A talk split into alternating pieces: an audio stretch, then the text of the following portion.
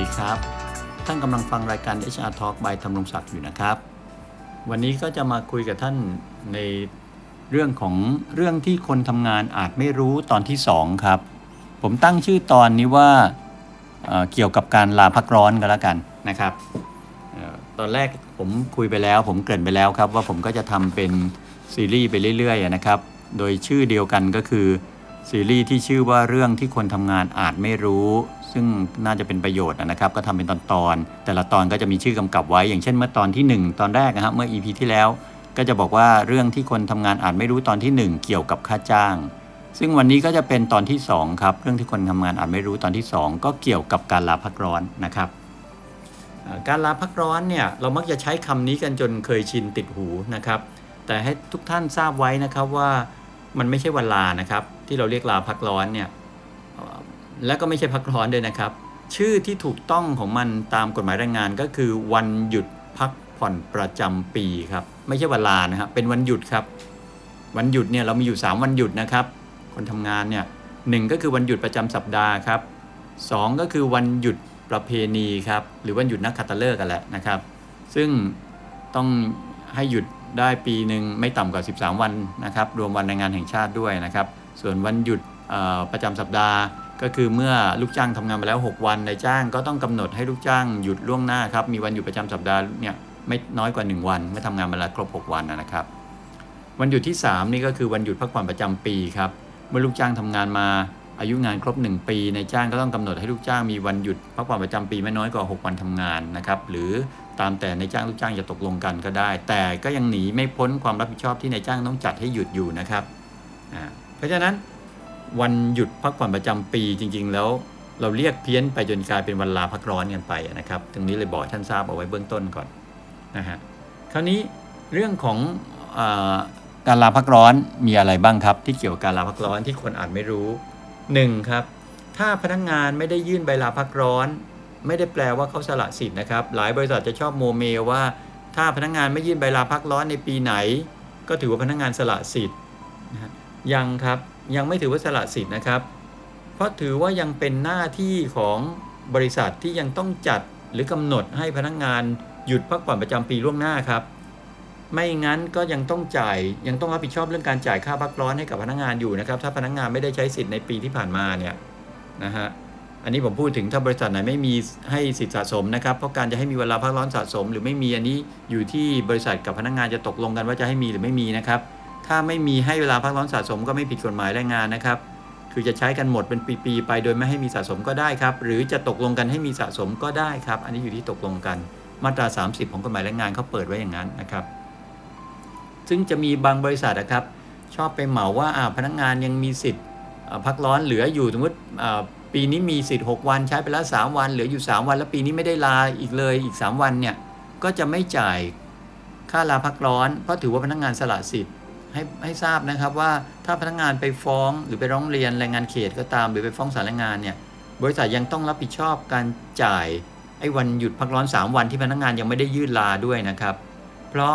ยังเป็นหน้าที่ของนายจ้างครับ ที่จะต้องจัดให้พนักงานหยุดพักผ่อนประจำปีล่วงหน้าครับ ต้องกำหนดให้หยุดล่วงหน้าด้วยนะฮะแต่ถ้ากำหนดให้หยุดล่วงหน้าแล้ว พนักงานไม่หยุดครับก็ให้พนักงานเขียนตอบกลับมาเลยครับเป็นลายลักษณ์อักษรเลยว่าสละสิทธิ์ฮะและเซ็นชื่อกำกับมาด้วย อย่างนี้ถึงจะถือว่าสละสิทธิ์นะครับ เรื่องที่สองถ้าพนักงานยื่นใบลาพักยื่นยื่นใบลาออกครับขอโทษถ้าพนักงานยื่นใบลาออก สิทธิ์ในการลาพักร้อนตามส่วน หรือเราเรียก prorate นะครับในปีนั้นถูกตัดได้ทันทีเลยครับ บริษัทไม่จำเป็นต้องจ่ายค่าพักร้อนตามส่วน ในปีนั้นให้กับพนักงานที่ลาออกครับ อันนี้เป็นไปตามมาตรา 67 ของกฎหมายแรงงานนะครับท่านต้องไปดูมาตรา 67เอ่อรวมถึงมีคำพิพากษาสารฎีกาที่ 8324ทับ2544 ครับศาลท่านวินิจฉัยไว้ชัดเจนเลยครับนะฮะโดยบอกว่า สำหรับค่าจ้างที่จะจ่ายในวันหยุดพักผ่อนประจำปี ในปีที่เลิกจ้างตามส่วนเนี่ยจะพึงมีได้เฉพาะกรณีที่พนักงานถูกเลิกจ้าง และลูกจ้างไม่มีความผิดตามมาตรา 119 เท่านั้น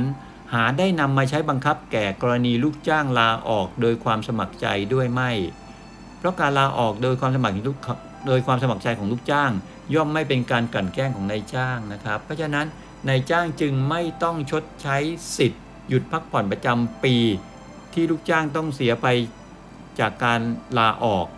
โดยการจ่ายค่าจ้างสำหรับวันหยุดพักผ่อนประจำปีนะฮะ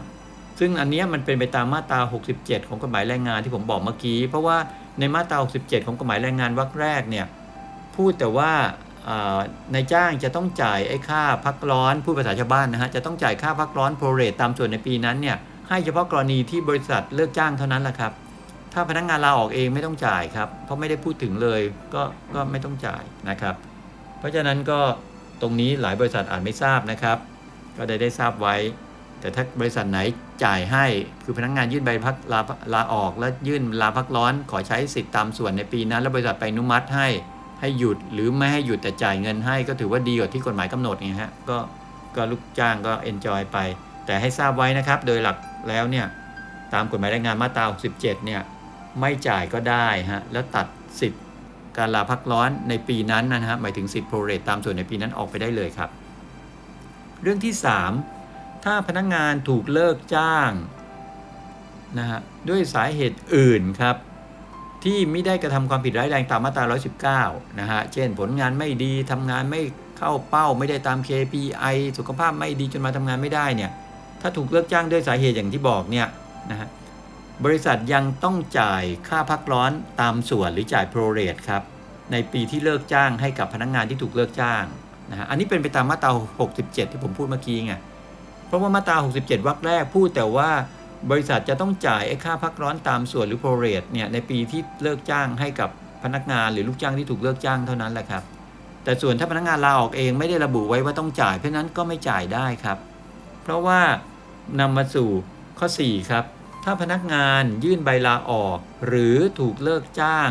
ไม่ว่าจะด้วยสาเหตุใดก็ตามนะครับ พนักงานยังคงมีสิทธิ์ ในวันลาพักร้อนสะสมถ้ามีนะครับวงเล็บถ้ามีเพราะผมบอกแล้ววันลาพักร้อนสะสมเนี่ยมีก็ได้ไม่มีก็ได้นะครับ อยู่ที่จะตกลงกัน ไม่มีก็ไม่ผิดกฎหมายแรงงาน แต่ผมกำลังพูดว่า in case ที่ถ้าบริษัทไหนมีการตกลงว่าให้มีเวลาพักร้อนสะสมแล้วก็ เมื่อไหร่พนักงานยื่นใบลาออก หรือพนักงานถูกบริษัทเลิกจ้างเนี่ยบริษัท ไม่อนุมัติให้เขาใช้สิทธิพักร้อนสะสมเมื่อไหร่เนี่ยบริษัทก็จะต้องจ่ายค่าพักร้อนสะสมคืนกลับมาให้เขาครับ แต่ถ้าบริษัทอนุมัติให้ใช้สิทธิพักร้อนสะสมก็ไม่ต้องจ่ายอะไรฮะเพราะถือว่าใช้สิทธิ์ไปตามสิทธิ์ที่มีเห็นไหมฮะเพราะมาตรา 67วรรคสองบอกไว้อย่างนั้นไงตรงนี้แหละครับเป็นเรื่องที่พนักงานหรือคนทำงานหลายคนอาจไม่รู้ หรือผู้บริหารหลายคนก็อาจไม่รู้นะฮะฟังมาถึงตรงนี้คงเริ่มรู้แล้วนะครับ ว่าเรื่องเกี่ยวกับการลาพักร้อนเนี่ยหรือวันหยุดพักผ่อนประจำปีเนี่ย มันมีแง่มุมยังไงบ้างนะครับ เอาละครับ วันนี้ก็คงได้ความรู้กันเท่านี้ก่อนนะครับ ครั้งต่อไปก็มาคุยกันต่อในเรื่องของเรื่องที่คนทำงานอ่านไม่รู้ตอนที่ 3 ในตอนต่อไปแล้วกันนะครับ วันนี้สวัสดีครับ